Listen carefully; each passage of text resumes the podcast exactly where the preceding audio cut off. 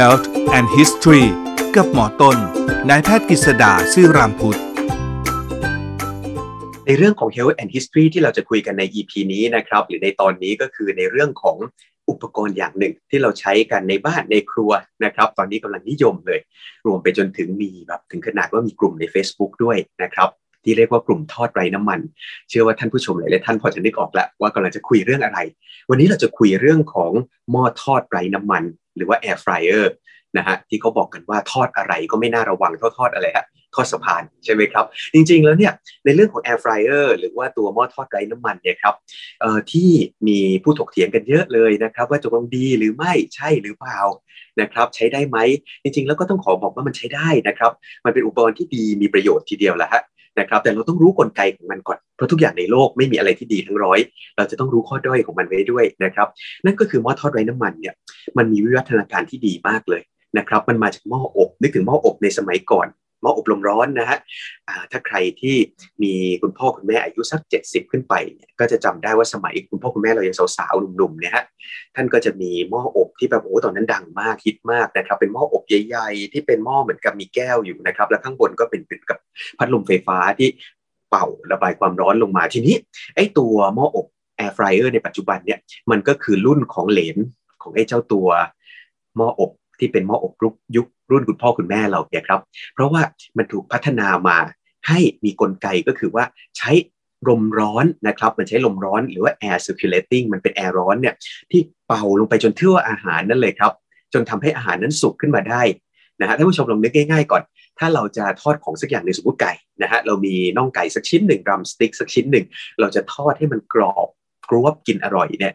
เราก็จะต้องทอดแบบดีฟฟรายใช่ไหมครับ การทอดแบบดีฟฟรายแปลเป็นไทยก็คือน้ำมันท่วมๆ นะฮะพอทอดแบบดีฟรายไปแล้วเนี่ยที่มันกรอบนะ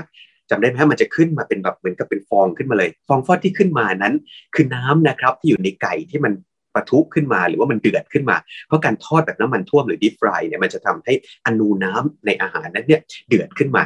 นะครับเพราะฉะนั้นเนี่ยฮะเวลาที่มันมาเป็นหม้อทอดไร้น้ำมันเนี่ยครับมันไม่ต้องใช้น้ำมันท่วมใช่ไหมฮะแต่มันใช้ลมร้อนนี่แหละเข้าไปแทนที่น้ำมันครับนะฮะมันเป่าลมร้อนเข้าไปทั่วน่องไก่เนี่ย จนน่องไก่เนี่ยสามารถที่จะสุกได้อร่อยได้ โดยที่น้ำมันก็ถูกรีดออกไป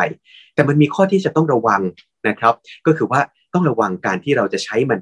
ทำของทอดเยอะเกินไป ยกตัวอย่างครับ บางทีเราอาจจะชอบเคยชอบทานหมูทอดนะครับ อย่างเช่น พวกหมูสามชั้นทอดที่เขาขายเป็นขีดๆนะฮะทีนี้พอเรามีหม้อทอดไร้น้ำมันแล้วเนี่ยเรารู้สึกสนุกแล้วเราอยากที่จะเข้าไปจอยในกลุ่มนะฮะในเฟสหรืออะไรก็ตามที เราก็จะซื้อหมูมาทีละครึ่งกิโลเลยปกติเคยซื้อเป็นขีด 2 ขีดนะฮะทีนี้พอได้หมูมาเป็นครึ่งกิโลเนี่ยครับจบเลยฮะเราทอดหม้อทอดไร้น้ำมันกันอย่างสนุกสนาน เราอาจจะเผลอ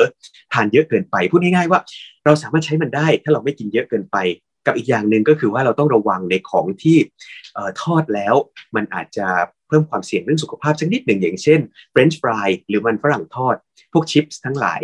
นะครับเพราะว่ามันจะมีกลไกหนึ่งครับของการทอดที่ถ้าใครไปเรียนเชฟนะฮะไม่ว่าจะเป็นกอดองเบลหรือเชฟที่ไหนก็ตามนะครับก็จะรู้จักกลไกนี้หรือว่าปฏิกิริยานี้เขาเรียกปฏิกิริยาทำให้เป็น